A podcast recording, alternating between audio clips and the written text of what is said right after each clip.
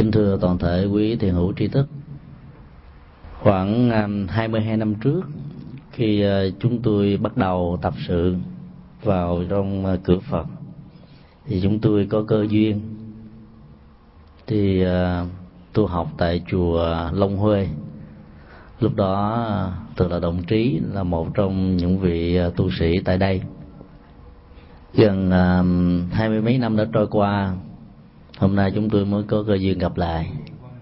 Gặp lại thượng tọa tại ngôi chùa mà thượng tọa đã dày công, tạo dựng. Ở trong nhà phật, thường đưa ra một học thuyết đó là nhân duyên. Tức là mọi việc trong cuộc đời này đều có um, cái nhân và cái duyên để tụ thành một kết quả nào đó. Dòng cảm xúc của con người cũng tương tự như vậy.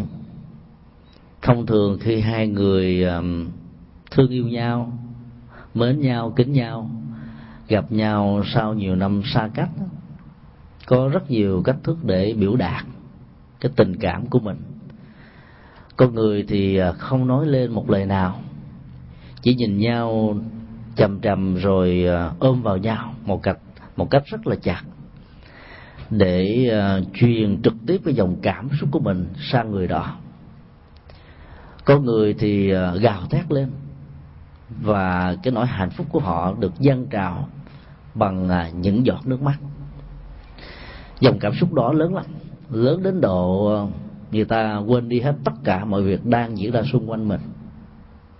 Và thông thường khi dòng cảm xúc dâng trào đó, thì ngôn ngữ chỉ là một cái trò đùa thôi.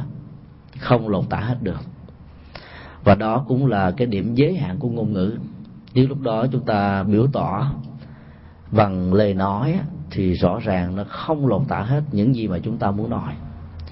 Cho nên cứ nhìn nhau ôm vào nhau chia sẻ và dòng cảm xúc đó trực tiếp từ tâm chúng ta qua tâm của người kia. Hôm nay nhân dịp trở về à, chùa tu viện viên chiếu à, chúng tôi xin chia sẻ với tất cả quý vị về cách thức chuyển hóa dòng cảm xúc mà Đức Phật đã giảng dạy chúng ta một cách rất là chi tiết ở trong các bài kinh, từ kinh tạng Bali cho đến kinh tạng Đại thừa. Có thể nói rằng dòng cảm xúc của con người giống như là những cơn thủy triều lên và xuống. Thủy triều lên xuống đó đó lệ thuộc rất nhiều vào các yếu tố, chẳng hạn như là cái sự xuất hiện của mặt trời và mặt trăng và sự lặn của mặt trời, mặt trăng khi dòng thủy triều xuống đó, thì à, các phật, chẳng hạn như lục bình, sẽ trôi ra ngoài biển khơi. Nhưng mà trôi ở trong một cách thế rất là vất vả. Chúng phải bị vướng víu vào ở trong các cái à, cái khúc quanh của con sông. Nếu con sông đó nó nó không có trơn tru, và chiều sâu nó không có sâu dần điều đó, thì các chiếc lục bình này sẽ không ra tới biển khơi được vướng vào ở trong các cái ngách cạn ngược lại khi dòng thủy triều lên đó, thì chúng ta hình dung rằng nó sẽ tuôn ra biển cả mà thực tế nó là không tuôn mà nó vào bên sông. Cho nên dòng cảm xúc con người thông thường nếu như chúng ta không có sự kiểm soát đó là lúc chúng ta chạy theo dòng cảm xúc đó mà không biết. Nỗi vui thì à, vui tột độ nỗi buồn thì buồn cực đỉnh. Và do đó đó chúng ta trở thành, gọi là, một trong những cái vật bung sung cho dòng xúc cảm, khổ đau và hạnh phúc của mình. Chính vì thế mà dòng đề nó được trôi trải liên tục liên tục đến độ khi chúng ta quảnh mặt lại, nhìn về chính mình, thì chúng ta thấy rằng bây giờ mình đã già rồi, với rất nhiều nếp nhăn ở trên trán, với rất nhiều sợ bạc ở trên mái đầu rồi sức khỏe mình không còn nữa. Mà dòng cảm xúc đó, của nỗi khổ niềm đau cứ vẫn canh cánh bên lòng của mình. Và nhiều người rơi vào chứng bệnh uh, gọi là nhạy cảm đó, thì sự dâng trào của cảm xúc còn lớn hơn nữa. Tức là cứ nỗi buồn của họ đó thay vì uh, công việc nó qua rồi thì nó buồn nó phải ra đi. Ấy thế mà họ cứ giữ lại nỗi buồn đó từ ngày này sang tháng nọ mà không biết cách để phóng thích và đôi lúc nổ lực phóng thích thì phóng thích một cách sai lầm, thiếu phương pháp. Cho nên nỗi buồn đó lại càng gia tăng.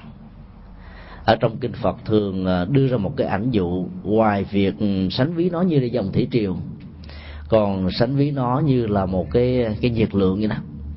Nhiệt lượng không nhất thiết là độ nóng, mà nó được bắt nguồn từ cái độ lạnh nhất, băng giá. Rồi cho đến độ ờ, không rồi tăng dần đều cho đến 100 độ C vân vân. Thì cái dòng nhiệt độ đó, đó nó có thể lên xuống rất là thất thường. Tùy theo môi trường thời tiết khí hậu rồi cái vòng xoay của trái đất. Và hầu như là nó thay đổi mỗi ngày. Có nhiều nơi có thể là nhiệt độ nó thay đổi ba lần bốn lần ở trong một ngày thôi. Và nếu chúng ta so sánh dòng cảm xúc của mình đó với cái bản nhiệt lượng đó, chúng ta sẽ thấy nó nó trào dâng còn nhiều hơn nữa. Có lúc nó lên tới 50 độ, nóng bức. Có lúc nó lên tới 70 độ. Lúc đó chúng ta muốn, gọi là giận dỗi bực tức, sân hận, cao có và muốn trút đổ hết tất cả những dòng cảm xúc khó chịu đó lên những người mà chúng ta chúng ta không thích hoặc chúng ta có một mặc cảm, thành kiến hay là giữa mình và người đó, có sự va chạm, xung đột nào đó ở trong cuộc sống hàng ngày. Nhưng đôi lúc khi chúng ta vấp phải rất nhiều khổ đau, nhiều đổ vỡ, nhiều sự suy sụp, rồi à, va chạm với bản chất của cuộc đời, nào là lên voi xuống chó nào là phải xây dựng cơ nghiệp từ bằng hai bàn tay trắng, nào là chúng ta bị à, thu thua thiệt rất là nhiều dòng cảm xúc lúc bây giờ nó bị lặn xuống đến độ bị bắt đóng băng. Và khi để cho dòng cảm xúc bị đóng băng như vậy đó, thì con người có khuynh hướng là trầm cảm, trầm uất bên trong. Và thông thường đó, chúng ta lại không muốn giao tế. Chúng ta ôm cảm xúc đó vào ở trong lòng của mình. Ôm đến độ đó, chúng ta nghĩ rằng là nó là chính mình, nó là thật. Và dòng cảm xúc đó chi phối, khống chế cuộc đời của mình làm cho nỗi khổ niềm đau ngày càng gia tăng. Sánh ví dòng cảm xúc với một cái bản nhiệt lượng để chúng ta thấy rằng đôi lúc nó rất là lạnh, mà đôi lúc nó rất là nóng. Lạnh là cảm giác mà làm cho mình không còn bầu nhiệt huyết, không còn niềm tha thiết, không còn sự phấn chấn, không còn thái độ tích cực, và hầu như là sẵn sàng thả trôi cái dòng vận mệnh của mình theo cảm xúc chi phối. Và nếu chúng ta không may mắn rơi vào tình huống đó, thì Đức Phật nói rằng cái trạng thái an lạc và thảnh thơi sẽ luôn luôn vẫy chào chúng ta. Có nghĩa là bản chất của chúng đó, nó chỉ có mặt khi mà chúng ta sống, hiểu rõ, nhận chân được bản chất của dòng chảy cảm xúc đang vận hành ở trong con người của mình. Do đó hiểu nó là một cái ờ, bản nhiệt lượng thì chúng ta cố gắng là giữ nó ở trong một cái tình thế mà nó có thể rất là thích hợp à, trong từng môi trường hoàn cảnh khác nhau. Và cũng rất là may khi à, công nghệ hiện đại được phát triển đó máy móc được ra đời nhiều chúng ta có những cái à, chiếc máy điều hòa nhiệt độ ở trong môi trường lạnh thì chúng ta có thể à, mở cái phần nóng lên.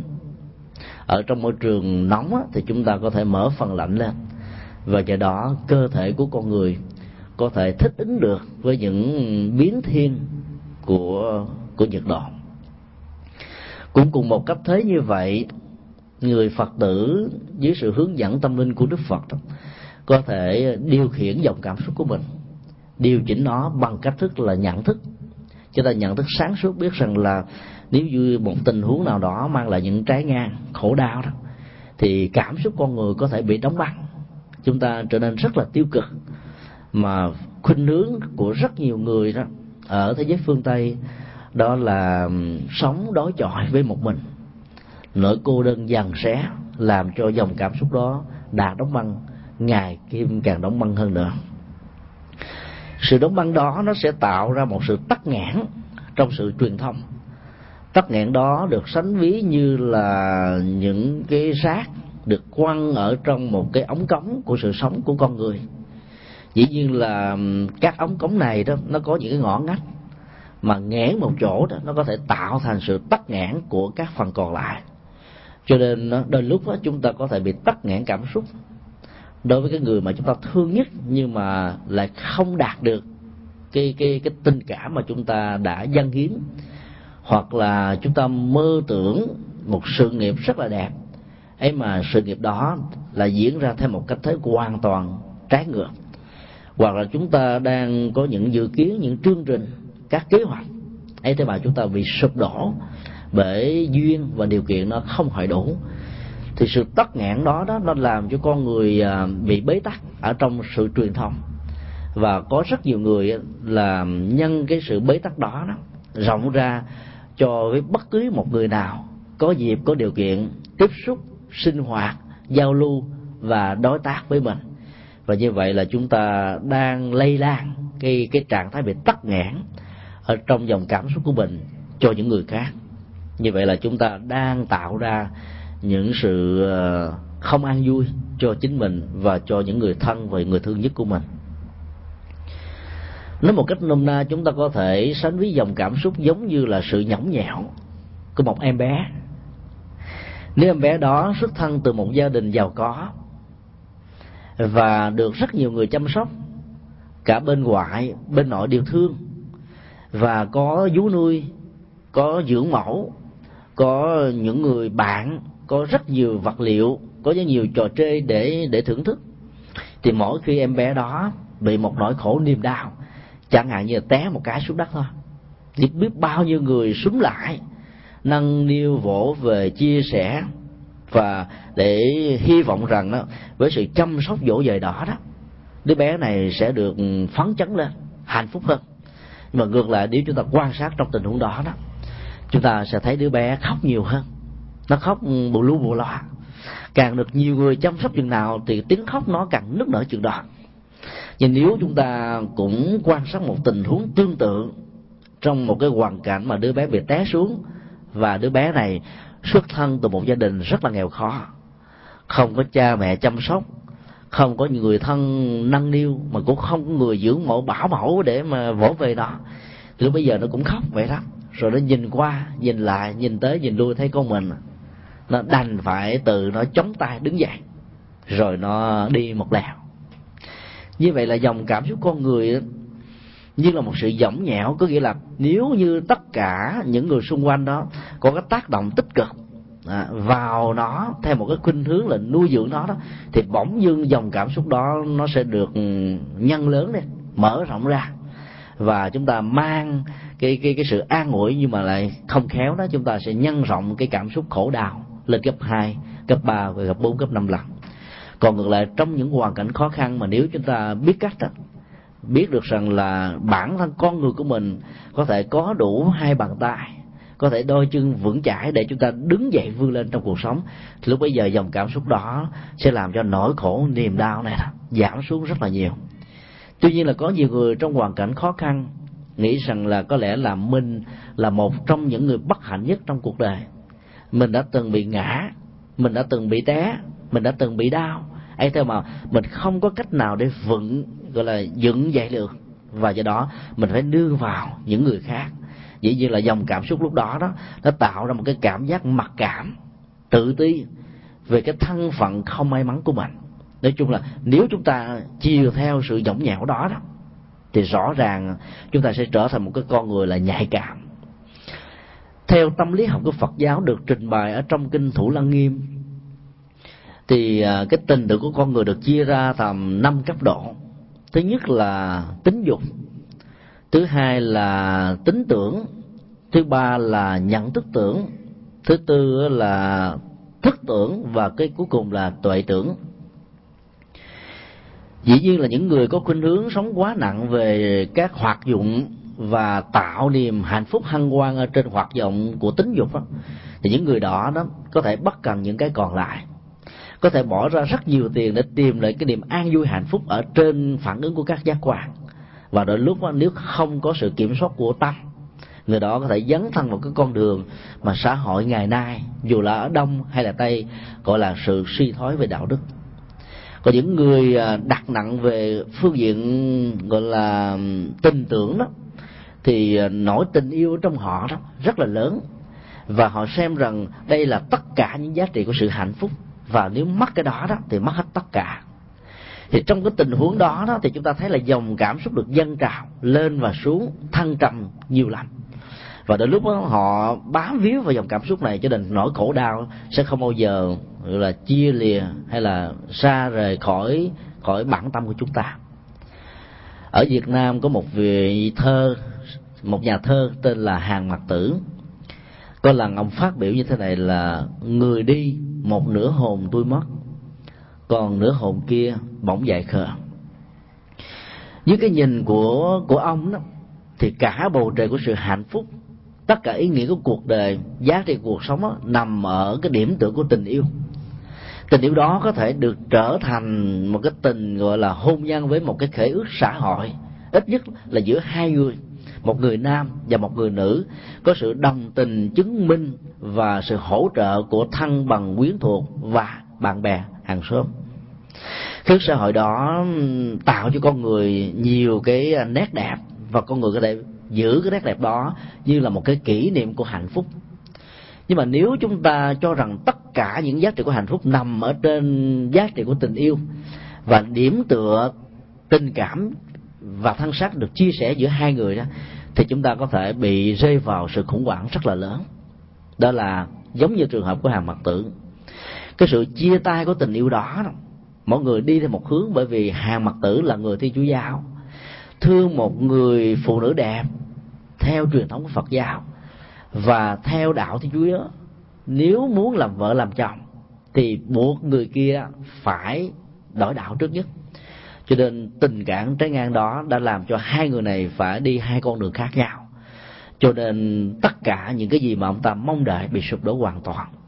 Cái linh hồn của ông ta nếu có đó, nó bỗng dưng được bị nổ tung ra thành hai mảnh. Một mảnh mất đi một cách gọi là không biết lý do. Còn mảnh còn lại đó có cũng như không, trở thành dài cờ đó. Như vậy là nếu chúng ta lấy điểm tựa của cảm xúc, tình cảm giữa chúng ta và một người khác giới tính, đặt ở trên nền tảng của tình yêu, rồi tình vợ chồng, vân vân, thì chúng ta có thể sống trong một cái tình huống thăng trầm, lên voi xuống chó của cảm xúc, lúc thì hạnh phúc, khi thì khổ đau. Quan niệm của nhà phật cho rằng là chúng ta có thể còn có nhiều điểm tựa tinh thần khác, chẳng hạn như là tình cha mẹ và con cái tình anh em, chị em, tình sớm giềng tình quan hệ đối tác giữa những người thân, tình quan hệ đối tác giữa người chủ và người à, cộng sự, tình quan hệ đối tác ngang bằng giữa một cái à, tổ chức A với một tổ chức B. Và do đó đó, khi chúng ta mất đi một cái, không có nghĩa là chúng ta mất đi tất cả ở trong cuộc đời. Và nếu chúng ta nghĩ rằng nó là tất cả đó thì lúc bây giờ chúng ta rơi vào một cái tình huống là chúng ta đang cường điệu dòng cảm xúc của mình. Và cái người có thói quen cường điệu đó theo kinh thủ lân nghiêm là chúng ta sống với cái phần tình tưởng quá lớn. Và cảm xúc đó đó mang lại rất nhiều nỗi khổ và niềm đau. Cái đó rất là nguy hiểm.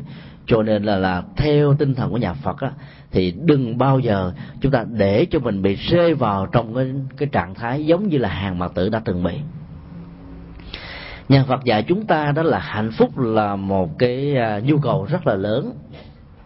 Và nó hiện hữu trong cuộc đời này với rất nhiều hình thức khác nhau. Nó có thể giống như là một cái bầu trời bao la bát ngát, với nhiều cây thông rất là đẹp, với những núi đồi chập trùng cao xa, với à, gió thoảng mây bay, với à, suối chảy, rồi chim hót líu lo, vân vân. Tất cả cái đó, để chúng ta biết cách tiếp xúc nó tiếp xúc bằng tất cả sự hiểu biết và tiếp nhận đó thì lúc bấy giờ chúng ta sẽ có được niềm hạnh phúc. Và do đó đó một cái mất mát ở trong tình yêu ở trong tình vợ chồng ở trong sự chia ly tử biệt đó vẫn không làm chúng ta bị gọi là bị sụp hoàn toàn giống như cái người bị bị stroke vậy đó. Mà chúng ta sẽ có thể vững dậy được bởi vì chúng ta hiểu rằng là trong những năm tháng vừa qua giữa mình và người bạn đời á, chung thủy đó đó đã có biết bao nhiêu là kỷ niệm đẹp.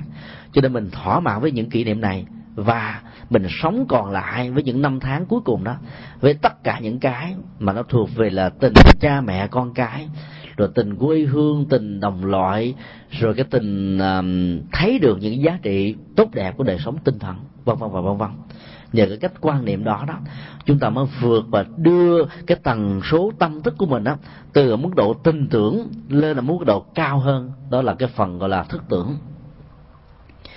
Dĩ nhiên là những cái người mà sống trong trạng thái của tình tưởng đó, sự nhạy cảm đó làm cho họ có thể bị vướng víu vào vào dòng cảm xúc của khổ đau.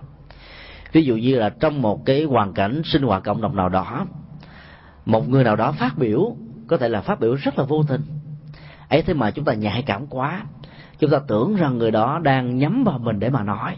Hoặc là người đó nói cho riêng mình mà thôi. Cho nên nếu như sự nói đó đó mang lại một cái cảm xúc gọi là phấn chấn thì về nhà chúng ta hạnh phúc. Chúng ta có thể nằm mà không có thèm ngủ luôn nè. Chúng ta không thèm ăn mà vẫn không bị đói. Không uống mà không bị khát.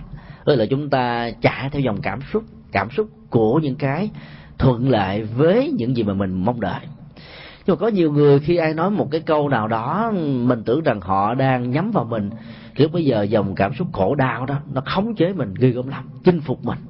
Và về, từ đó về sau đó, mình gặp người đó rồi, mình không muốn nhìn nữa. Mình có mặc cảm, có tự ti, có thành kiến và có một cái bế tắc.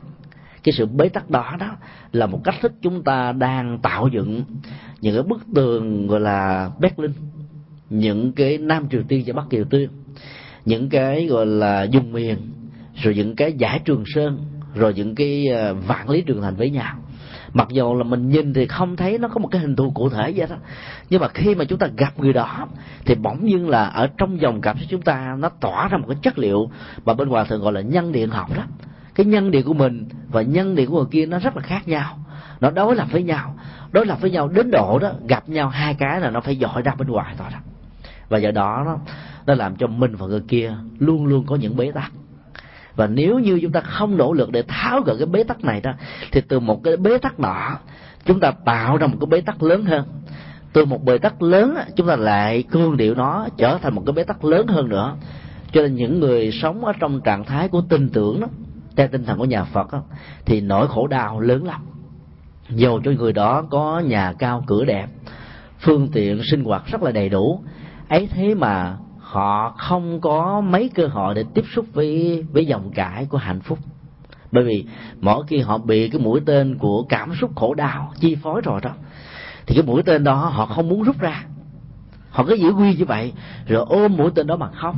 Khóc một cách rất là nức nở, khóc một cách rất là nghẹn ngào, khóc một cách rất là thành kiến, mặc cảm, tự ti. Và do đó, cái cơ hội của sự tiếp cận với những cái giá trị đối nghịch đó hoàn toàn vĩnh viễn gọi là xa lìa họ.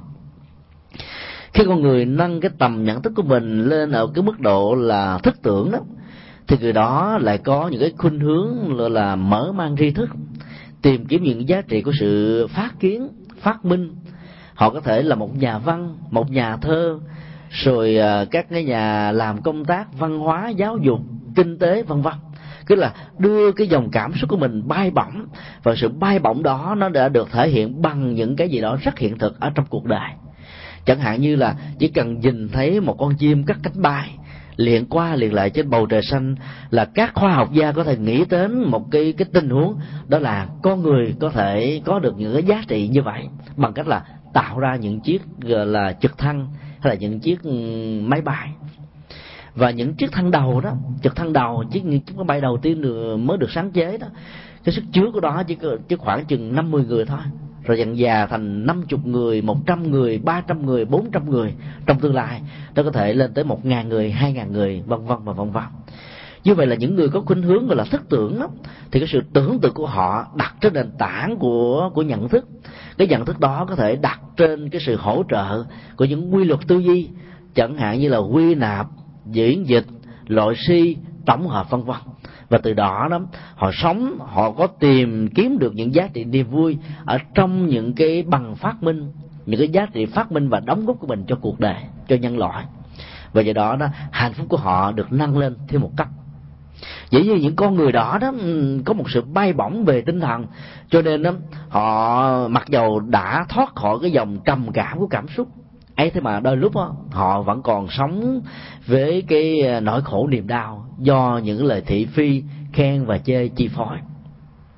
Đặc biệt là với văn nghệ sĩ đó họ từng sống dưới ánh đèn mờ họ đã từng sống với những tràng vỗ tay họ đã từng sống với những cái lời quan hô ca tụng của các phương tiện thông tin đại chúng như là báo đài vân vân. Cho nên khi mà chúng ta hiểu được họ đó thì họ có thể làm hết mình nhưng nếu chúng ta không hiểu họ đó họ có thể bỏ cuộc nữa chừng họ có thể là không còn quan hệ với chúng ta nữa. Bởi vì dòng cảm xúc còn mạnh lắm. Mạnh đến độ họ nghĩ rằng là tôi cốc rằng tất cả. Nếu biết tôi thì tôi có thể phục vụ đóng góp của nước, không tôn trọng tôi thì tôi có thể ra đi. Vân vân và vân vân. Như vậy là cái phần thức tưởng đó ở một mức độ nào đó đó nó vẫn còn chịu sự chi phối của dòng cảm xúc quá lớn. Ở mức độ cao hơn nữa đó thì nhận thức tưởng cái này nó đặt ở trên nền tảng của sự quán chiếu, của sự hình dung, của sự liên hệ ở ở trên giá trị của những những nhận thức. Cho nên những người như thế đó đó, rõ ràng là họ sống có thể rất là khô khan. Họ có thể là những nhà khoa học, họ có thể là những cái người là rất là đứng đắn. Họ là những người có thể là không biết bày tỏ dòng cảm xúc của mình, mặc dầu mình có thể rất thương một người nào đó, rất mến một người nào đó rất là trọng một người nào đó. Ấy thế mà họ không biết biểu tỏ. Cho nên là tiếp xúc với những người đó đó, đòi hỏi chúng ta phải có cái nhạy cảm chút xíu để chúng ta không nghĩ rằng họ quá khô cằn đối với chúng ta. Cho nên là sống chung với những người đó với tư cách là một người vợ hay là một người chồng, một người con, một người cha, một người mẹ, một người anh, một người chị, chúng ta vẫn thấy được rằng bên cạnh mình có một gia tài rất là quý của của đời sống tình người. Cho nên giàu họ rất khô khan, chúng ta vẫn có thể cảm nhận được hạnh phúc. Tuy nhiên, theo nhà phật đó, nếu chúng ta biết vận dụng đời sống của tần số tâm thức của mình lên một mức độ cao hơn nữa, đó là của à, tuệ tưởng hay là của tuệ tri đó, thì rõ ràng chúng ta sẽ không bị rơi vào những cái phản ứng tâm lý cực đoan. Chúng ta không bị chìm vào dòng cảm xúc đến độ nó bị đóng băng chúng ta cũng không có cường điệu nó đến độ nó nóng đến một trăm độ, làm tan biến hết tất cả những quan hệ thông qua sự sân hận, bực dọc, khó chịu, cao có, giận dữ với một người nào đó. Cho nên chúng ta biết giữ ở một trừng mực rất là chung dung, không quá cực đoan về phương diện này, không quá cực đoan về phương diện nọ, mà chúng ta có được một cách thức rất là tùy nghi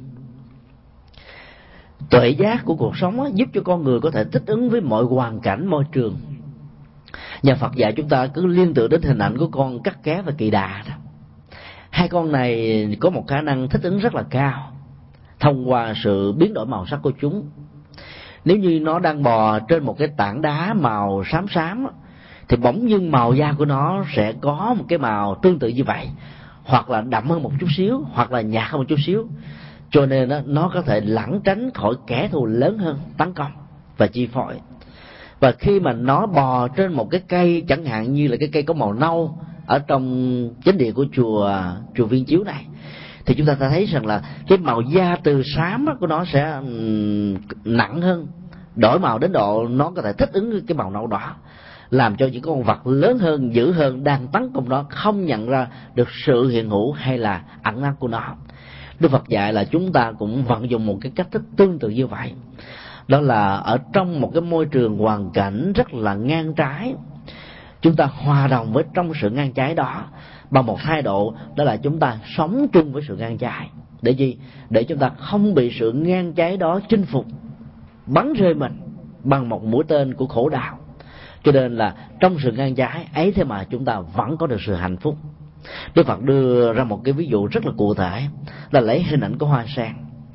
Dĩ nhiên là bùn dơ nước động á, là một cái môi trường chỉ có thể tạo ra sự sống của một loài cá, của một số loài cá thôi. Hay là nói chung là một số loài thủy tộc. Nhưng mà nó không thể nào làm cho các loài à, thảo mộc, cây cỏ có thể là xanh sôi nảy nở một cách tốt đẹp. Và nó cũng không thể làm cho các loài hoa có thể có được hương thơm ấy thế mà, nếu chúng ta là những hoa sen, chúng ta biết dần chế cái cái dòng cảm xúc tiêu cực, khổ đau của mình thì cái hoa sen đó có thể bài gương nhụy cánh hạt và cái mùi thơm của nó rõ ràng là nó không đến độ là nông nặc, làm cho chúng ta cảm thấy khó chịu, nhảy mũi. Và nó cũng không có đến độ là nó quá nhạt nhẽo đến đến đến đến mức mà chúng ta chán ngán nó. Và nó cũng không hấp dẫn đến độ mà các loài ong bướm có thể bám víu vào đó để rút mặt. Và nó là một cái hoa được các tôn giáo của ấn độ sánh ví như là sự thanh cao à, của đời sống tâm linh ở trong cuộc đời đau khổ bởi dòng này. Cho nên là quan niệm về sự thích ứng của dòng chảy cảm xúc giống như là hình ảnh của một cái con cắt ké thích ứng với các môi trường mà nó đang có hiện hữu làm cho con người sống mà không bao giờ bị khổ đau chi phối. Và dĩ nhiên cũng không bao giờ cương điệu dòng cảm xúc của mình. Ở mức độ là khi mình vui rồi rồi mình quên cả cái niềm vui đó bằng cách là chúng ta ngủ quên trên chiến thắng. Chúng ta cứ nhớ về cái thời vàng son của mình trong quá khứ cách đây 30 năm 40 năm 50 năm. Lúc đó chúng ta có thể là một uh, phú hộ. Lúc đó chúng ta có thể là một cái người um, nhất hô bá ứng. Lúc đó chúng ta có thể là một cái người mà rất nhiều người thuộc hạ phục vụ mình cưng chiều mình và bây giờ khi nghĩ lại, chúng ta rơi vào một trạng thái rất là buồn tuổi. Đó là không còn ai lăn cẳng với mình nữa. Rồi mình tha hóa cuộc đời. Mình nghĩ rằng là cuộc đời rất là bẻ bàng bẻ bàng đến độ mình gọi đó là một hoàn cảnh nhân tình thế thái thì những người sống với một cái dòng cảm xúc dâng trào như vậy đó, khó có thể thích ứng với môi trường mới được lắm. Bởi vì họ cứ ngủ quên ở trên cái hạnh phúc của quá khứ rồi họ không bao giờ nghĩ tới những cái giá trị trong hiện tại, những cái trị hoàn toàn mới. Mà đòi hỏi họ có một cái khả năng nhìn thấy nó như là những hiện thực đang được diễn ra. Và những hiện thực này có thể là nó khác hoàn toàn một trăm phần trăm với những gì quy hoàng mà họ đã có trong quá khứ. Cho nên chạy theo dòng cảm xúc của quá khứ làm cho con người bị đóng băng ở trong hiện tại. Nhà phật dạy đó là, đôi lúc đó chúng ta phải biết khoanh dùng cảm xúc khoanh dùng theo một kiểu rất là tích cực. Đó là đừng để tâm mình bị câu thức về quá khứ. Bởi vì khi hồi tưởng, khi nhớ về những niềm hạnh phúc, những cái đẹp, những sự thành công, huy hoàng đã qua, thì làm cho cảm giác của sự nuối tiếc bắt đầu xuất hiện. Cảm xúc nuối tiếc là một cái gì đó mà chúng ta có thể nói như là một cái nguồn năng lượng năng lượng nó mạnh dữ lắm nó mạnh đến độ làm cho chúng ta quên đi hết tất cả những giá trị mà chúng ta đang có trong thời hiện tại. Cho nên liên tưởng về quá khứ, chúng ta sẽ đánh mất đánh mất những hạnh phúc mà chúng ta đang có hoặc là sẽ có. Ngược lại, nếu có những người có thói quen sống mà đặt quá nhiều, cái niềm hy vọng mà không có những cơ sở để thực hiện, thì người đó rơi vào cái chủ nghĩa là duy lý hay là duy ý chí và do đó đó, mỗi khi đối đầu với những sự thất vọng, mơ tưởng, lý tưởng và những cái mơ tưởng đó không được thành tựu, thì kinh điển nhà Phật gọi là chúng ta rơi vào tình huống đó là cầu bắt đắc. Và trạng thái cầu bắt đắc đó là một nỗi khổ và niềm đau lớn lắm. Cho nên nhà Phật dạy là đừng bao giờ chạy theo một tương lai với nhiều cái chương trình đã được thiết lập. Quá nhiều. Mà trong khi đó, ở hiện tại này, chúng ta không có điều kiện để thực hiện chúng. Cho nên tốt nhất theo quan niệm của đức phật á, là chúng ta phải làm thế nào đó để chúng ta có quá thật là nhiều những quả trứng gà có trong. Đặt những quả trứng gà đó ở trong một môi trường nhiệt độ thích hợp thì trong vòng một thời gian nhất định các quả trứng gà này sẽ cho chúng ta những chú gà con. Và các chú gà con đó sẽ cho chúng ta những chú gà mẹ những cú những chú gà cha. Và do đó chúng ta có từ một đàn gà trở thành hai đàn gà ba đàn gà cho đến là mười đàn gà còn nếu chúng ta chỉ mơ tưởng những đàn gà mà chúng ta không tìm cách để có những quả trứng gà có trống với những điều kiện thích hợp, thì vĩnh viễn những cái kế sách, những chương trình, những dự tính của chúng ta trong tương lai đó chỉ mang lại nỗi khổ và niềm đau mà thôi. Cho nên đức phật dạy trước nhất là chúng ta phải khoanh dùng cảm xúc lại ở trong cái mấu chốt của hiện tại. Để chi? Để dòng cảm xúc khổ đau hay là dòng cảm xúc tiếc nuối đó, nó không có xâm chiếm cả cuộc đời của chúng ta một cuộc đời có thể với một chiều kích thời gian là một trăm năm, tám mươi năm, sáu mươi năm, bốn mươi năm, ba mươi năm, vân vân và vân vân. Do đó, nhìn giá trị của hiện tại thì chúng ta phải sống như thế nào đó để cho ta phấn đấu vươn lên. Có rất nhiều người, nhất là những người việt, trở thành những thuyền nhân sau những năm 75 sống rất là khó khăn, gọi là thập tử nhất sanh ở biển cả. Rồi khi vượt ra nỗi khổ đau lên một hải đảo nào đó, họ vẫn chưa được an thân phận đâu chuyển từ một cái trại tị nạn này sang một trại tị nạn khác. Rồi lúc đó đó họ phải tìm cách tìm những người thân. Cũng thôi là phải tìm cách thích ứng một số tiêu chí đặt ra của các chính phủ để tìm một mảnh đất hứa mới thứ ba mà họ có thể gỡ gắm cả cuộc đời của họ. Và khi mà đặt chân lên một mảnh đất thứ ba đó đó, với rất nhiều ước nguyện, thì có nhiều người là phải ngã quỵ, thất bại nỗ lực nhiều mà thành công chẳng bao nhiêu. Cho nên dòng cảm xúc đó làm cho rất nhiều người nghĩ rằng là có lẽ trong cuộc đời này nó có một cái quy luật lưới trời rồng lộng cái quy luật đó được gọi là định mệnh đã an bài. Cho nên nó họ chạy theo cái vận mệnh đó và không còn một cái tha thiết nào đó để nghĩ rằng mình có thể làm mới cuộc đời của mình. Cho nên cũng trong một hoàn cảnh trái ngang, khổ đau, ấy thế mà có người thành công tột độ và có người thì hoàn toàn là bế tắc cho nên cái đó nó nó liên hệ một phần á, vào cái phước lực cái công đức mà những người này đã tạo ở trong quá khứ. Một phần á nó liên hệ đến thái độ nhận thức của con người ở trong hiện tại. Mà đức phật nói cái phước lực á nó chỉ đóng vai trò khoảng 30% phần trăm thôi. Nhờ cái phước lực đó chúng ta có một cái quán tính thói quen.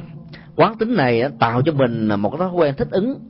Thói quen thích ứng đó làm chúng ta có thể vượt qua tất cả những chướng ngại nghịch cảnh gian truân thử thách và là chúng ta có thể làm mới cuộc đời của mình. Rồi 70% của cuộc đời còn lại đó nó nằm ở sự nỗ lực của bản thân. Ví dụ như chúng ta tìm hết việc làm này đến việc làm nọ chúng ta nỗ lực uh, là học tập. Chúng ta nỗ lực thích ứng và cuối cùng chúng ta có được một kết quả. Và những gian trung thử thách chúng ta đã mang lại chúng ta một nỗi niềm hạnh phúc rất là xứng đáng. Cho nên phật nói là khoanh dùng vào ở trong hiện tại để chi? Để chúng ta không bao giờ than trời trách đất mà chúng ta sẽ phấn đấu nhiều hơn. Theo học thuyết kinh điển nhà phật gọi là tinh tấn. Tinh tấn là nỗ lực không dừng nỗ lực theo một cách thức cho đến độ chúng ta không còn một cái đích điểm gì để mà phương tới nữa thì lúc đó chúng ta mới biết rằng là mình đã đạt được hết những giá trị ở trong cuộc đời này. Cái quy trình của cuộc sống đó, nó có thể được diễn ra theo một cách thức lúc đầu á, nó là một cái à, cái khu con đường hoàn toàn là đường làng, với rất nhiều cỏ, với rất nhiều ổ gà. Một cơn mưa đổ xuống á, thì à, cái con đường đó làm chúng ta đi trơn trượt, té. Rồi đến một giai đoạn nào đó đó, cái con đường đó nó sẽ được nâng lên thành một cái con đường đỏ. Chúng ta đi một cách ừ, tốt đẹp hơn. Rồi trong một giai đoạn nào nữa đó, thì thế hệ con em của chúng ta sẽ nâng nó lên thành một cái con đường có đất rồi có cát có sỏi, có đá. Nhưng mà nó vẫn còn gặp ghềnh lắm, không có trơn tru. Rồi sau một thời gian nhất định nào đó đó, con đường này được nâng lên thêm một cấp nữa, đó là nó có nhựa trắng lên và xe chúng ta chạy một cách rất là an toàn. Cái cái hoàn cảnh, cái khuynh hướng cuộc sống con người ở trong cuộc đời nó cũng như vậy. Nó phải có những bước tiến ừ, rất là dài, trải qua nhiều giai đoạn và mỗi giai đoạn là sự đóng góp một giá trị khác nhau. Mà một con người đóng góp với một cái chức phận của mình cho nên đó là chúng ta phải nghĩ rằng là chúng ta phải tinh tấn từ một cái con đường làng, trơ trẽn, rất là trơn trợt, trở thành một cái con đường nhựa tráng phẳng lì. Và do đó chúng ta phải, gọi là, tiến bộ không thôi. Chứ bằng không dừng lại một chỗ thì chúng ta sẽ bị nỗi khổ niềm đau, chinh phục và không chế dĩ nhiên nếu chúng ta chỉ có đơn thuần sự tinh tấn thì chưa đủ. Chúng ta cần phải có thêm lòng kiên nhẫn nữa lòng kiên nhẫn là một trong những ờ, cách thức để huấn luyện dòng cảm xúc của mình, làm cho mình có thể thích ứng với những môi trường lạ, làm cho mình có thể chịu đựng những cái hoàn cảnh khắc nghiệt oan trái, làm cho mình có thể vượt qua được những cái ờ, dòng chảy cảm xúc bất bất lợi cho mình. Và do đó, với sự hỗ trợ của tinh tấn và lòng kiên nhẫn đó, thì con người có thể khoanh dùng dòng cảm xúc ở trong mấu chốt của đời sống hiện tại. Cho nên sau một thời gian nỗ lực có phương pháp và nghệ thuật con người đã có thể xây dựng được cơ đồ của mình. Đó là những gì mà chúng ta có thể nhìn thấy cộng đồng Việt Nam ở hải ngoại trong vòng 30 năm qua. Có người đã có cơ ngơi sự nghiệp, hai căn nhà, ba căn nhà. Có người có thể làm chủ một cái cái công ty rất là lớn. Có nhiều người có thể là triệu phú ở trong cộng đồng của người Việt Nam và bắt đầu sánh vai mình với những người triệu phú của cộng đồng quốc tế. Tất cả những thứ đó đó nó đều liên hệ đến tính cách thích ứng của con người. Mà muốn thích ứng thì trước nhất chúng ta phải khoanh dùng cảm xúc trong hiện tại. Thì chúng ta mới có thể đứng dậy được ở trong cuộc đời này một cách có ý nghĩa. Cái sự khoanh dùng thứ hai theo tinh thần của đức phật dạy đó đó là chúng ta đừng để cho cái dòng cảm xúc lây lan. Ví dụ như là nỗi khổ, niềm đau của người cha. Đừng bao giờ truyền xuống cho thế hệ của con cháu. Nỗi khổ, đau của người chồng, đừng bao giờ truyền sang người vợ và ngược lại đức phật thường sánh ví cái đó, nó giống như là cái à, cái ngọn lửa. Ví dụ như là chúng ta làm ăn buôn bán bị thất bại, chúng ta bị những à, đối tác lừa đảo, chúng ta bị những người thuộc hạ gọi là, ăn cắt ăn sáng. Về cái nỗi khổ, niềm đau nó lớn lắm. Nó làm cho mình nghĩ rằng là tại sao trong cuộc đời này mình đã sống hết tất cả tấm lòng, bằng tất cả giá trị của con người và cuộc đời, bằng tất cả tình thương, tình thân. Ấy thế mà người khác vẫn không có chân thật với mình. Cho nên mình buông lắm mình về, mình truyền cái dòng cảm xúc đó cho những người thân nhất với mình. Đó là người bạn tình, người bạn đời đó là những người con. Và nếu như khi sự truyền cảm xúc đó không được những người này thông cảm, bởi vì họ không có thời giờ để lắng nghe, hoặc là chúng ta cứ lặp đi lặp lại cái cái cái tình khúc đó, cái tình khúc cảm xúc đó, đến độ làm cho người kia bị chán và không còn cái sự cảm thông hay thiết lập ừ, những nhu cầu của sự lắng nghe và chia sẻ nữa, thì lúc bây giờ chúng ta sẽ buồn bực. Chúng ta nghĩ rằng người thân thân nhất ở trong cuộc đời của mình đã không còn biết chia sẻ với những gì mà mình đã bị mắc mát cho nên mình buồn và mình đóng khung lại một mình ở trong một cái không gian của bốn bức tường. Ví dụ như là chúng ta có thể bám vào cái tivi bám vào những đài radio để chúng ta có thể vơi đi nỗi khổ niềm đau chúng ta khoanh dùng lại một cách thiếu nghệ thuật. Và lúc bây giờ, chúng ta tách rời giữa chúng ta với những người thân nhất ở trong gia đình của mình. Nền tảng văn hóa phương tây tôn trọng quá mức về cái tính cách privacy của con người. Đến độ là nếu như chúng ta va chạm vào cái đó đó, thì những người khác có thể bị thương tổn mãn ngã. Người ta có thể sống rất là lãnh cảm, bởi vì họ nghĩ rằng là họ có đủ phương tiện để sinh hoạt. Họ có đủ cơ hội thời gian và tiền bạc để thưởng thức những giá trị mà họ muốn. Cho nên cái tình cảm thân thuộc ở trong gia đình nó bỗng dưng nó bị à, vơi đi rất là nhiều. Đó cũng là một trong những lý do rất quan trọng mà cộng đồng người Việt ở hải ngoại phải trải qua một cái giai đoạn mà chúng tôi tạm gọi là giai đoạn va chạm, gọi là ý thức hệ văn hóa ở trong hai thế hệ của một gia đình. Những người lớn tuổi có thể sống với cái tình cảm văn hóa người Việt Nam ở mấy mươi năm trước.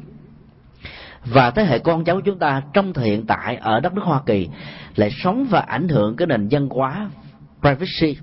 Dĩ nhiên là họ không muốn, gọi là cha mẹ, gọi là quá đặt nặng cái khuynh hướng mà họ phải đi theo.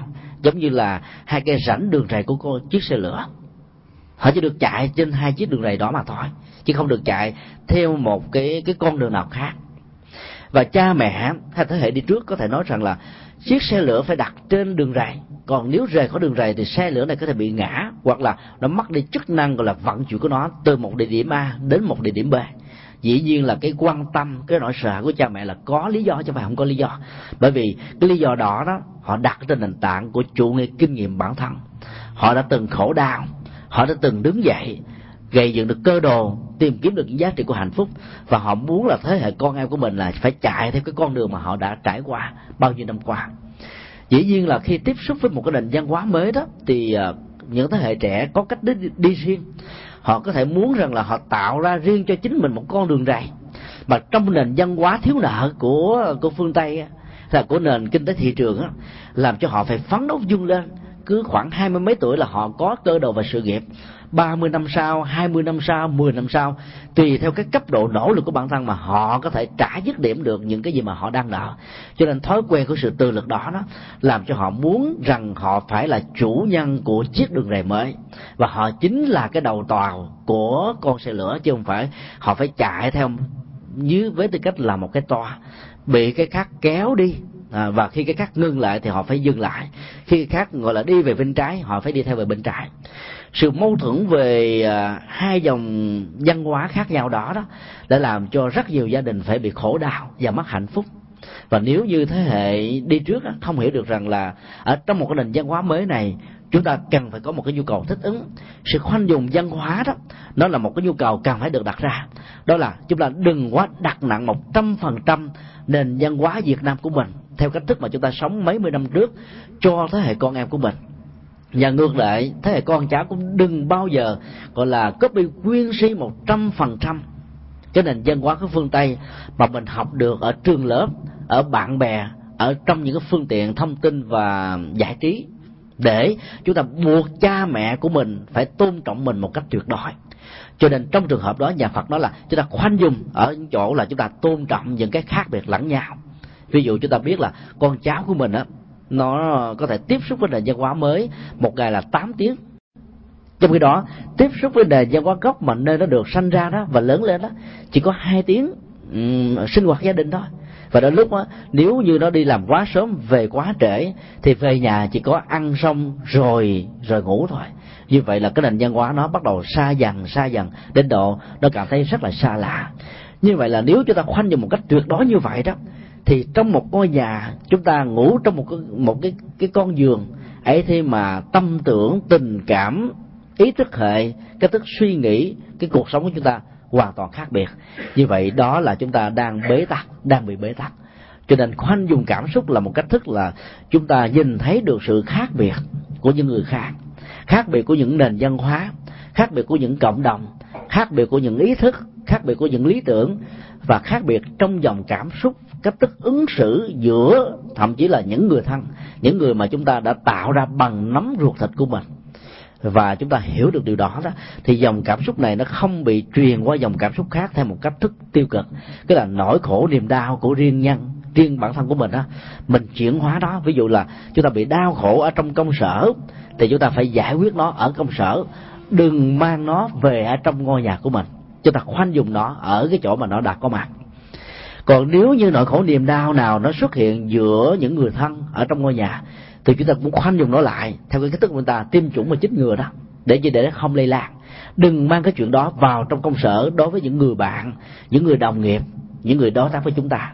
Bởi vì nếu chúng ta sống như vậy đó, thì cảm xúc khổ đau đó, lúc nào nó cũng có mặt ở trong dòng tâm tưởng của mình. Và do đó, giàu cho mình có giàu sang phú quý cỡ nào đi nữa, chúng ta vẫn không hưởng được những giá trị của hạnh phúc cách đây vài năm chúng tôi gặp một bà lão, tám mươi mấy tuổi rồi. Bà ta mỗi ngày đến chùa, niệm phật, tụng kinh. Rất là rất là hạnh phúc. Bởi vì gương mặt của bà lúc nào cũng có những nụ cười đó. Có một lần chúng tôi đi ngang qua cái cái chỗ tôn thờ đức mẹ quan thế bồ tát. Bà đang lại lục vái vang rồi ờ, bà mặc niệm. Lúc đó chúng tôi quan sát thấy bà nhỏ xuống hai hàng nước mắt ở trên má bà khóc với một cái vẻ khổ đau ghê gớm lắm. Chúng tôi để cho bà chìm vào trong dòng cảm xúc đó. Sau đó mới à, mời bà vào ở trong cái phòng khách hỏi là bà có tâm sự gì hay không? Bà cứ trình bày cái dòng cảm xúc của bà đi. Biết đâu chúng tôi có thể à, chia sẻ được với bà. Ít nhất là chúng tôi có thể lắng nghe để giúp cho bà vơi đi nỗi khổ niềm đau hiện có. Chúng tôi hỏi là bà còn có chồng hay không? Bà nói là chồng tôi năm nay gần 90 tuổi. Chồng bà có khỏe không? Chồng tôi khỏe lắm, không hề bị bệnh tật là gì. Bà có mấy đứa con. Bà nói tôi có tất cả là bốn người con. Những người con này có hiếu thảo với bà không? Rất là hiếu thảo. Mỗi tháng mặc dầu lương ở việt nam rất là thấp, chỉ có tám, chín trăm ngàn đồng, tức là tương đương khoảng chừng sáu, bảy mươi đô la hoa kỳ thôi. Chứ mỗi đứa, mỗi tháng như vậy cho tôi là khoảng một trăm rưỡi ngàn. Cho nên là tôi sống cái tiền đó nó vẫn đủ để tôi có cơ hội làm những công việc phước thiện, ví dụ như là cúng chùa là làm tượng phật, in kinh ấn tống, rồi cái phần còn dư lại tôi đi làm từ thiện, giúp cho những người neo đơn bất hạnh hơn tôi. Chúng tôi hỏi, như vậy trong cuộc đời của bà hạnh phúc quá trời rồi, có gì đâu mà bà phải nhỏ những giọt nước mắt như thế này? Bà nói, tôi nói thiệt với thầy, nói rồi xin thầy đừng có nói chuyện cho người khác nhau không? Đừng thầy có kiểu bí mật là mặt mí đó, là gạt cho tôi lắm chúng tôi xin hứa với bà là không nói cho ai nghe hết. Bà nói là, thú thực với thầy đó, cái người chồng mà tôi ở hiện nay có bốn đứa con đó, không phải là cái người tình đầu tiên mà tôi có trong cuộc đời. Tôi đã từng yêu một cái người ờ, rất là tâm đắc, tâm đầu ý hợp lắm. Nhưng mà cái hoàn cảnh trái ngang do ảnh hưởng cái nền văn hóa trung hoa đó, môn đang hộ đói người mà tôi thương, tôi lý tưởng nhất người đó lại không đáp ứng được nhu cầu mà cha mẹ ruột tôi đã đề ra. Cho nên chúng tôi đành phải chia tay với nhau. Mà người đó đã hy sinh. Sợ rằng tôi cảm thấy khó chịu và khó xử. Nếu chọn người người chồng tương lai nghèo khó đó, thì cả cha mẹ ruột của tôi phải từ tôi. Cho nên làm cho tôi rất là khó xử. Người đó đã phải tự tử. Khi tự tử thì anh ta để lại một tờ di chúc rất là nhỏ mong rằng em hãy sống trọn cuộc đời này với cái người mà cha mà em đã cắt đặt. Đặt em ngồi chỗ nào, em hãy ngồi chỗ đó. Nếu như em sống được hạnh phúc thì anh ở nơi chính số này cũng được hạnh phúc theo. Còn nếu như em mà không sống hạnh phúc với người đó, thì có lẽ anh sẽ ăn hẳn suốt đời. Anh xin hy sinh cái tình cảm khổ đau của mình để cho em được hạnh phúc. Bà ta mỗi lần nhớ tới cái lời di chúc đó đó, bà ta khổ đau ghê gớm lắm bây giờ rõ ràng bà ta đã có được hạnh phúc, có được một người chồng rất là lý tưởng, rất là giàu và rất là thương yêu bà. Chưa bao giờ, gọi là, có những lời cãi vã như là nhiều gia đình khác. Con cái đã được thành tựu, ai cũng có nhà cao cửa rộng hết. Ấy thế mà mỗi lần bà nhớ về cái người tình quá khứ đó, bà đã khổ đau khổ đau dằn xé dữ lắm.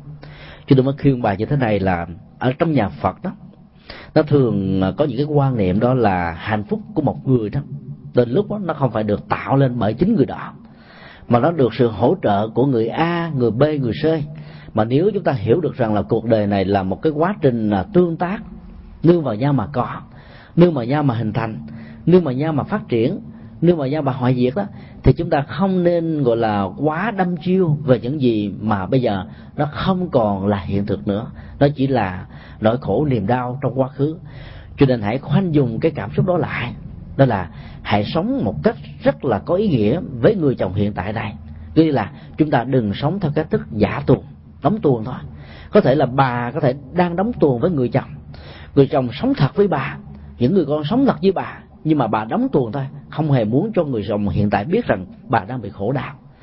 Mà cái người quá khứ, người hy sinh kia đó đã hy sinh cuộc đời của mình, và người đó cũng rất là có hiểu biết, mong rằng bà được hạnh phúc với cái người hiện tại cho nên cái duyên là hơi khó ai biết trước được lắm.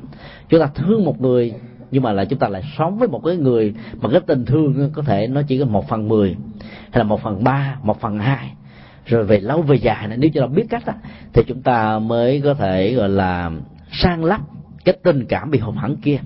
Và chúng ta đổ dồn cái tình cảm vào trong cái đời sống hiện tại thì chúng ta mới sống một một cách thật sự có ý nghĩa. Cái bằng không á chúng ta đang có những giá trị của hiện tại ấy thế mà, chúng ta đẩy lùi nó vào trong quá khứ. Và cuối cùng á, những giá trị chúng ta hiện có, chúng ta đành lòng không cảm nhận được một phần trăm nào ở trong đó. Thì đó là, quả thực là một sự uổng ích rất là lớn. Như vậy, khoanh dùng cảm xúc là một cách thức để chúng ta thấy được rằng là sự hiện hữu của mình trong hiện tại này, tự nó đã tự có ý nghĩa rồi giá trị hạnh phúc trước rất là nằm ở những cái mà chúng ta có mà những người khác đôi lúc không có được may mắn như chúng ta cho nên đó, khi nhìn thấy lại trong cuộc đời của mình đã từng gian truân thử thách ấy thế mà mình vẫn còn đủ hai bàn chân hai cánh tay hai con mắt. Mặc dù chúng ta có thể rất là nghèo chúng ta vẫn có thể được hạnh phúc. Đức phật nói là nhìn thấy được à, sự toàn vẹn của thân thể và mình à, cảm thấy là hài lòng với nó là chúng ta có hạnh phúc rồi. Cho đến lúc nào chúng ta không còn những hoạt dụng của các giác quan của tứ chi chúng ta mới thấy được rằng là cái giá trị mà chúng ta đã đánh mất trong quá khứ là rất là lớn đối với đời sống hiện tại này. Rồi nhìn thấy những hạnh phúc mà mình có, ví dụ như là con của mình, thương kính mình, chia sẻ với mình, nỗi khổ như niềm đau, mặc dù không có tiền nhiều để lo cho mình về về già, chúng ta vẫn được hạnh phúc. Cho nên hạnh phúc cho nhà phật là chúng ta biết hài lòng với những gì chúng ta có sau một quá trình đã nỗ lực rất là cam go và thử thách mà chúng ta vẫn không thể nào được những cái mà chúng ta muốn, thì đức phật nói là đừng bao giờ trèo cao nữa. Chúng ta vẫn cứ nỗ lực, làm tới làm mãi hoài, còn nó được cỡ nào thì hay cỡ đó. Như vậy, khi sống ở trong một cái sự khoanh dùng như vậy, thì chúng ta sẽ không bao giờ bị những nỗi bất hạnh nó chinh phục và chi phối. Một khuynh hướng khác mà đức phật dạy trong kinh đó đó là chúng ta đừng cường điệu cường điệu theo kiểu đó là chúng ta trải rộng lòng mình ra đến độ mình không ôm nổi. Có một bà lão đã 75 tuổi rồi. Ấy thế mà cái tình thương của bà đó trải cho cả mười mấy mặt con. Trải cho những đứa con rồi bà vẫn chưa thấy hài lòng. Bà đổ dồn cho những đứa cháu nữa. Cho nên là cái hạnh phúc thành công của những đứa cháu cũng chính là hạnh phúc của bà cho nên đôi lúc đó, có nhiều người con thấy cái sự thương cảm cháu của những thế hệ ông bà. Rồi buộc ông bà mình á gần như phải có trách nhiệm bởi vì ông bà mình đang ở nương vào cái nhà của mình. Cho nên mình mình làm cho ông bà của mình phải bận biểu suốt cả cuộc đời là lua lo, lo, loi luôn cả con cháu của mình. Và do đó chúng ta đã không tạo cơ hội để cho ông bà của mình có được những giây phút của sự thảnh thơi. Thì đó là một cái điều không được hay lắm thế cái người bà này đó đã có lòng thương cảm cháu nhiều quá. Cho nên khi đứa cháu của bà lên đến 18 tuổi đó không gặp may mắn phải bỏ học và làm cái nghề gọi là bán áo mưa ở Việt Nam. Dĩ nhiên là cái mùa mưa tới đó ở trong cái mùa này thì ai mà bán áo mưa thì có thể là kiếm được ừ, cũng ờ, năm mươi ngàn đồng ở trong một ngày. Có nghĩa là vẫn có thể có được chén cơm bên nào không đến nỗi là bị chết đói chết khát. Một đứa cháu khác á, cũng bị bất hạnh nhưng nó không có cách nào khác nó phải bán một cái nghề gọi là phụ trợ cho cái người bán cháo. Chỉ bán cháo mà mưa rồi ai mà đi ra ngoài chợ mà ăn. Mặc dù cháo rất là nóng, ăn vào trong cái cơn mưa rất là ngon, nhưng mà mưa không thể làm cho người ta đi được. Cho nên là cái hoàn cảnh dẫn tới cái cách thức sinh hoạt của những đứa cháu này hoàn toàn khác nhau. Khi mà cơn mưa đến thì bà cảm thấy rất là khổ đau. Khổ đau dữ lắm có người hỏi tại sao bà này khổ đau trong trong cơn mưa mặc dầu nhà bà đó không đến nỗi là quá nghèo. Bà vẫn có những đứa con chăm sóc cho bà.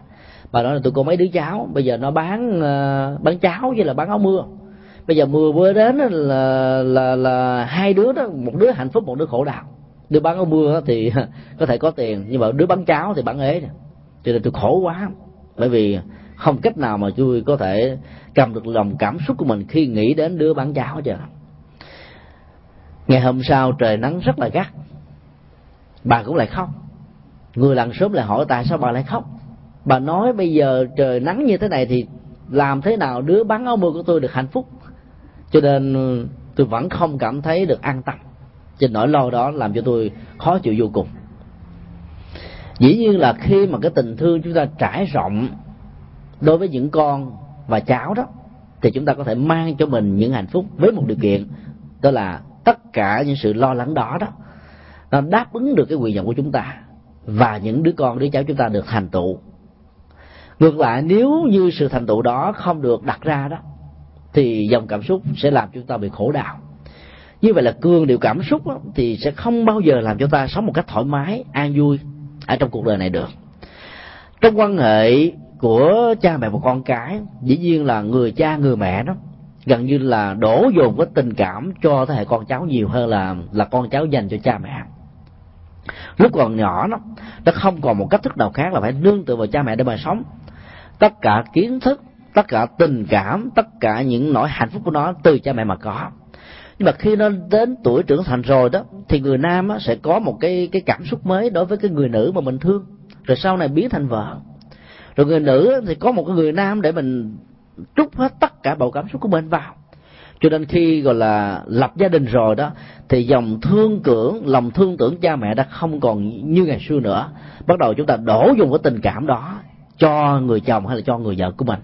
Rồi sau này chúng ta có những mặt con thì dòng cảm xúc đó chúng ta đổ cho con của mình. Cho nên là lòng thương kính cha mẹ bắt đầu nó giảm xuống rất là nhiều. Ở trong kinh à, du lan đó, đức phật nói đó là một cái hiện thực nhưng mà nếu so sánh về giới tính đó, thì người nữ vẫn còn giữ lại một cái sợi dây tình cảm ở một mức định nào đó đối với cha mẹ của mình. Bởi vì người nữ với cái cảm xúc dân trào họ có thể cảm nhận được tấm lòng rất là bao la vĩ đại mà cha mẹ đã dành cho họ. Còn người nam thì khô cằn hơn cho nên họ không nhạy cảm bằng do đó họ có thể dứt ra cái dòng cảm xúc và do đó họ có thể đối xử với cha mẹ một cách rất là khô cằn. Giống như là cha của họ đã đối xử với họ cho nên đó là nếu chúng ta hiểu được điều này đó, thì chúng ta đừng quá bận bịu lo lắng, mà chúng ta cứ sống với tất cả trách nhiệm của mình thôi. Còn sống qua rồi đó, thì chúng ta buông nỗi lo xuống, thì chúng ta mới cảm thấy là lòng của mình được nhẹ nhàng, thư thái. Bằng không cái nỗi lo đó không giúp cho chúng ta giải quyết được vấn đề. Ấy thế mà nó làm cho vấn đề trở nên rắm rối nhiều hơn. Ví dụ bây giờ mình đang sống ở hoa kỳ, mỗi một tháng vậy mình phải trả đến cả ngàn đồng, hai ngàn đồng để tháo gỡ cái nợ mua nhà. Hoặc nếu chúng ta có bảo hiểm này nọ nữa thì chúng ta phải đổ dồn thêm tiền vào đó. Sau khi lãnh lương về rồi thì chúng ta chỉ còn vài vài trăm để mà sống thôi. Rồi chưa nói đến cái quan hệ giao tế cộng đồng ở đây nữa. Hay thế mà nghe một người thân nào đó ở việt nam bị khổ đau, chúng ta lòng cảm thấy bức rứt vô cùng. Cho nên cắt sáng đi một cái phần chi tiêu của bản thân của mình, gỡ về bên kia mà nếu là cái người mà có dòng cảm xúc lớn đó mà cương điệu nó lên đó thì họ lo luôn khi nghe người kia đang bị bệnh tật. Lo cả tiền bạc rồi vẫn chưa cảm thấy gọi là an tâm. Lo luôn cả dòng cảm xúc. Cho nên dòng cảm xúc này á, rõ ràng đâu làm cho cái người khổ đau bên kia bớt đi đâu. Cái khổ đau vật lý đó vẫn đang được trưởng thành. Hàng ngày hàng giờ theo cái quy luật mà đức phật nói là hãy già thì phải bệnh hãy bệnh thì phải khổ đau. Mà hãy khổ đau thì người đó phải chấp nhận thôi không ai có thể vào trong vai trò đó để thay thế nỗi khổ niềm đau mà họ đang có. Ấy thế mà cái cái cái chứng bệnh lo đó vẫn làm cho chúng ta không bao giờ cắt đứt cái dòng cảm xúc của mình với một cái người đang ở cách xa chúng ta nửa vòng của trái đất.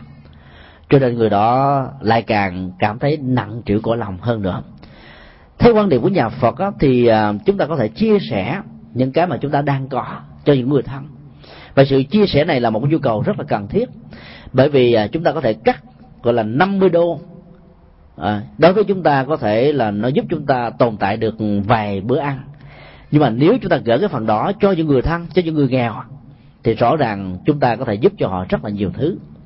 Chẳng hạn như là một cái người đang bị mắc cườm đó, và họ sống ở cái vùng thôn quê hẻo lánh. Hai triệu đồng đó, đối với họ là cả một gia tài về sự nghiệp. Có nhiều người làm cả một năm trời ấy thế mà vẫn không còn dư được cả một triệu đồng để mà sống. Cho nên đó là chúng ta có thể gỡ qua các tổ chức từ thiện của đạo phật. Thì khi mà mổ mắt bằng từ thiện đó, thì cái con số tiền mà bệnh nhân phải trả hai triệu đồng hay là một triệu rưỡi tùy theo bệnh viện, nó chỉ còn lại là một phần ba, một phần tư, đó là năm trăm ngàn đồng thôi. Có nghĩa là khoảng chừng ba mươi lăm đô là chúng ta có thể giúp được một người neo đơn và nghèo khó cho nên cắt sáng đi hai lần ăn ở tại một cái ngăn, một cái nhà hàng nào đó, chúng ta có thể mang lại ánh sáng một cách vĩnh viễn cho những người bất hạnh hơn mình.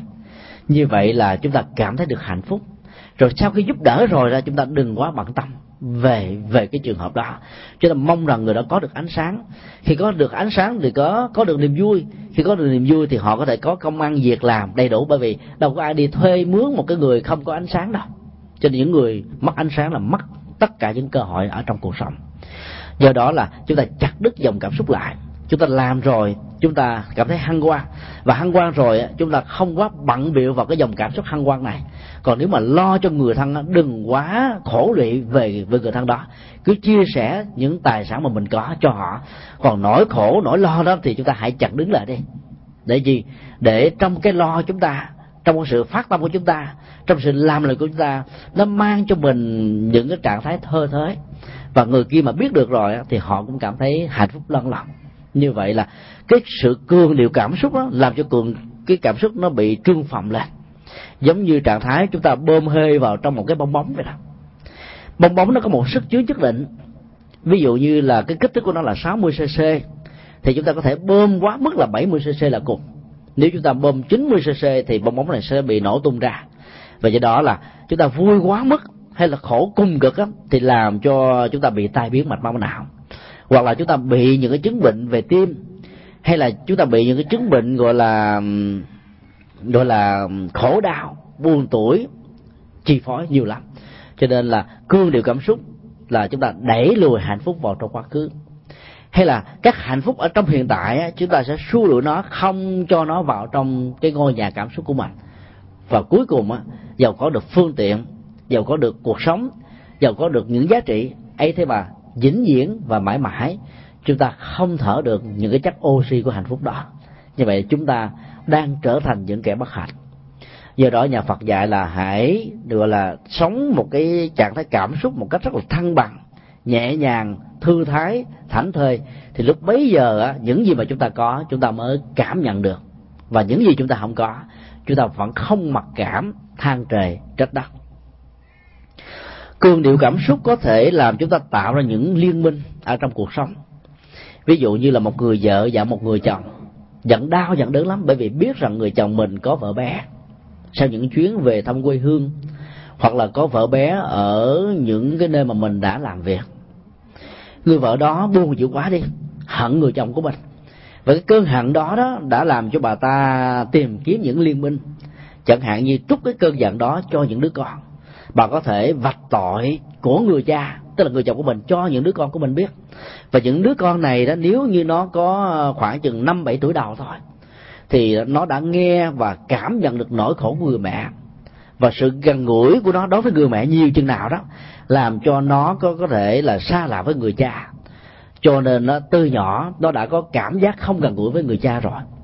Và lớn lên sau này, nếu như là vợ và chồng ly dị với nhau, nó phải sống trong cái cảnh mồ côi. Rồi nó sống đưa vào người mẹ, thì cái cảm xúc đó đó, nó hẳn người cha lớn lắm và khi gặp người cha, có thể nó không thèm nhìn người cha. Cho nên là chúng ta tạo liên minh cảm xúc với những người thân của mình. Và chúng ta buộc những người thân đó đó phải cô lập hoàn toàn phải cắt đứt quan hệ. Phải khoanh dùng lại. Phải gọi là trừng phạt với cái người kia. Và do đó, cái người này lẽ ra nó có một cái cơ hội tiếp xúc được cái dòng cảm xúc hạnh phúc với người mẹ và luôn cả người cha. Nhưng mà ngược lại, nó chỉ nhận được một chiều thôi, tức là cảm xúc hạnh phúc của người mẹ tặng cho nó. Còn đối với người cha thì nó vĩnh viễn giàu người cha, có thể rất là thương nó.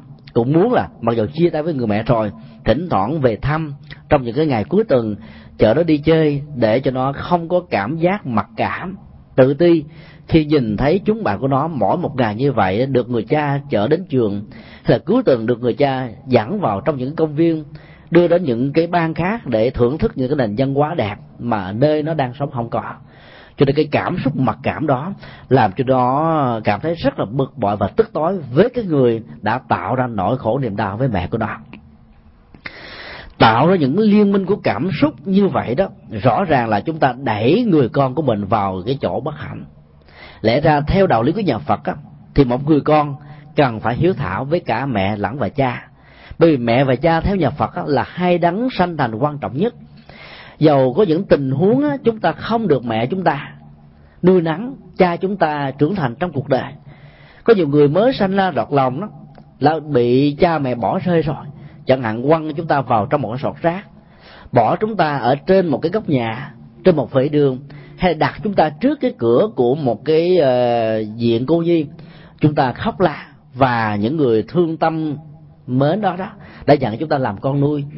Nuôi nắng chúng ta trưởng thành và mỗi lần mà khi nghe nói đến là tình cha cao cả như là núi thái sơn nghĩa mẹ bao la như là nước trong nguồn chúng ta không bao giờ có được cái dòng cảm xúc đó đó mỗi lần nghe những đứa bé khác được hạnh phúc voan hô, vỗ tay, tung tuế đối với cái sự hạnh phúc của người cha, người mẹ, thì những đứa bé này mặc cảm vô cùng. Nó hận cha mẹ nó như cái lòng. Nhưng mà đức phật đã nói với chúng ta, nếu như có những tình huống tương tự như vậy đã xảy ra với chúng ta, hoặc là những người thân mà chúng ta biết đó, thì chúng ta hãy tâm niệm rằng, và dạy những người kia phải tâm niệm rằng là dù sao đi nữa, chúng ta phải phải biết, gọi là dằn nén cái cảm xúc lại và phải tâm niệm như thế này. Tức là nếu như không có sự có mặt của cha và mẹ của chúng ta, thì vĩnh viễn và không bao giờ chúng ta có mặt trong cuộc sống. Khi chúng ta có mặt trong cuộc sống, chúng ta mất đi tình thân của người mẹ. Và chúng ta phải hiểu rằng, có lẽ là do cha mẹ chúng ta nghèo khó quá, cho nên không thể nào nuôi chúng ta trưởng thành. Và nếu nhận chúng ta, nuôi chúng ta đó, có thể khi sinh ra chúng ta đã là những kẻ đi ăn sinh và tương lai của chúng ta vĩnh viễn sẽ không bao giờ còn nữa. Không còn hạnh phúc. Cho nên phải đặt chúng ta vào ở trong một cái số nhà của một người giàu có. Đưa chúng ta đến một cái cô như viện để chi? Ở chỗ đó đó. Chúng ta lại có một cái cơ hội tiếp xúc với cái tình cảm rất ngọt ngào của những người cha không có con cao có những người mẹ sanh con mà cứ bị sảy thai hoài.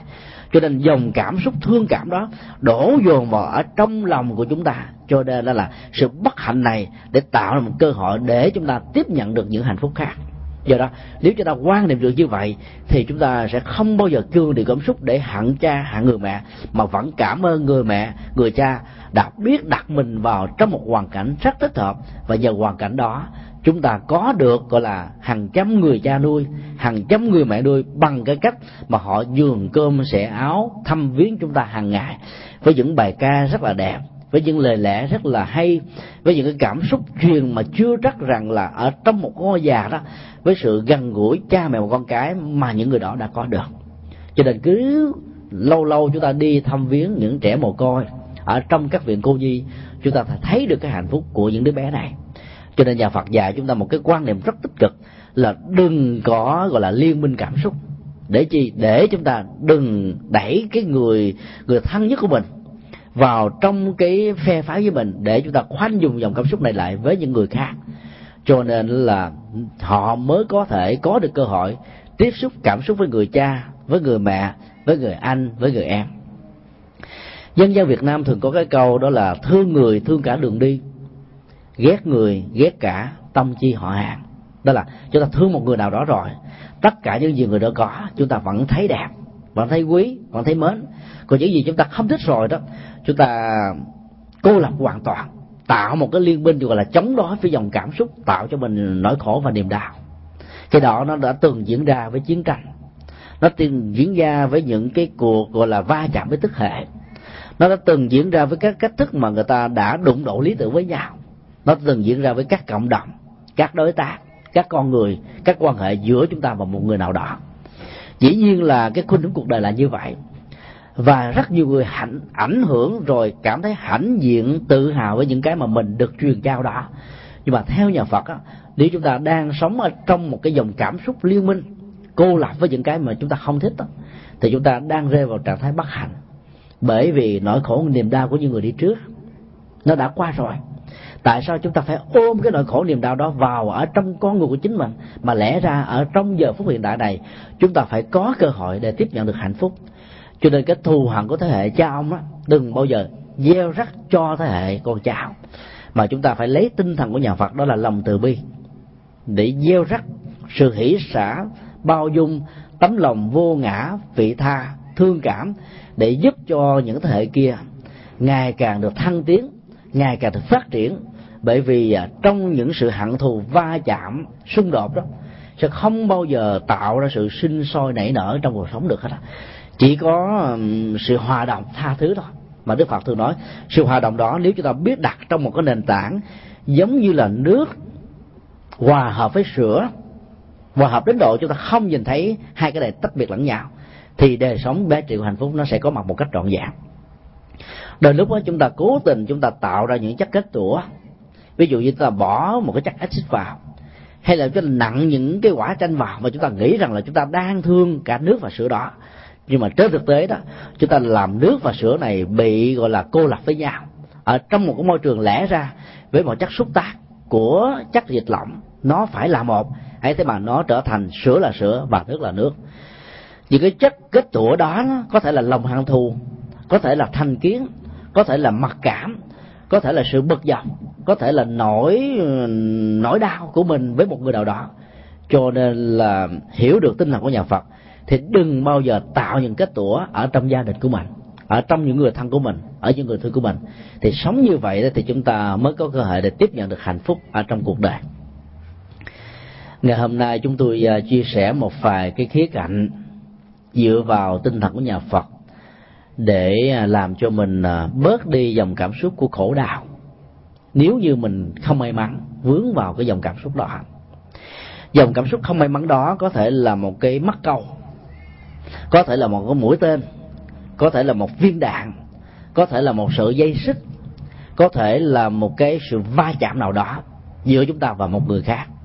Nhà Phật dạy đó là nếu như không may mắn rơi vào tình huống đó đó, thì đừng bao giờ, gọi là, dung dậy quảng hốt, mà hãy bình tĩnh để tháo cái móc câu đó một cách nhẹ nhàng, thì chúng ta có thể là giảm thiểu được cái cái cái tình huống thương tích ở một mức tối đa chúng ta có thể bẻ cái mũi tên mà bẻ có nghệ thuật cứ là bẻ cái đầu cái, cái mũi chứ đừng rút ra liền. Bẻ xong rồi rút ra thì chúng ta mới được nhẹ nhàng. Chúng ta nếu mà bị xiềng xích á, thì đừng có vội vã mà chạy bởi vì chạy chúng ta sẽ bị vấp ngã. Lúc đó chúng ta tháo cái gút đó ra. Tháo có thể mất 10 ngày 20 ngày một năm hai năm không sao hết á. Chúng ta có thể dậm chân tại chỗ trong một thời gian. Cuối cùng mà chúng ta sẽ đi một cách rất là khỏe. Còn dội giả sẽ không mang lại kết quả gì cả và với những nghệ thuật nho nhỏ đó đó, chúng tôi tin chắc rằng là tất cả chúng ta, nếu như đã từng có nỗi khổ niềm đau, có thể tháo gỡ được một cách thành công. Kính chúc tất cả quý vị sống được ừ, hạnh phúc, an vui ở trong cuộc đời. Và nếu như quý vị liên tưởng đến cái ngôi chùa mà mình đang có mặt, đó là viên chiếu, tức là sự chiếu sáng bằng trí tuệ một cách trọn vẹn, thì rõ ràng từ lời nói cử chỉ việc làm của mình đó sẽ không bao giờ bị rơi vào những cái cảm xúc tiêu cực như mà chúng tôi vừa trình bày. Muốn có được điều đó đó, thì quý vị cần phải thiết lập cái tinh thần viên chiếu đó đó ở trong cái cách cư xử của mình với những người thân, với những người thương. Và chúng ta thiết lập cái ngôi chùa viên chiếu đó ở trong từng ngôi nhà mà muốn giữ được cái chất liệu đó lâu dài đó. Cứ mỗi tuần mình đến chùa, sinh hoạt, tụng niệm, bái sám và liên tưởng đến hình ảnh và nội dung của viên chiếu là chúng ta có thể tháo gỡ được rất nhiều nỗi khổ niềm đau à, mỗi một cái danh hiệu ở trong Phật pháp đó, nó là một nghệ thuật để chúng ta hành trì. Mỗi một danh hiệu của các vị Bồ Tát đó, là một hạnh nguyện rất lớn mà các ngài dấn thân. Cho nên đến một ngôi chùa là chúng ta có được cơ hội để học hỏi cái đức tính mà cái danh hiệu ngôi chùa đó có. Và muốn được như vậy thì chúng ta phải phát huy trí tuệ. Phát huy trí tuệ thật là nhiều. Tức là dằn xé cảm xúc phóng thích cảm xúc một cách an toàn để chuyển hóa nó một cách trọn vẹn thì chúng ta sẽ được an vui hạnh phúc trong cuộc đời này nam mô bổn sư thích ca mâu ni phật tác đại chứng minh.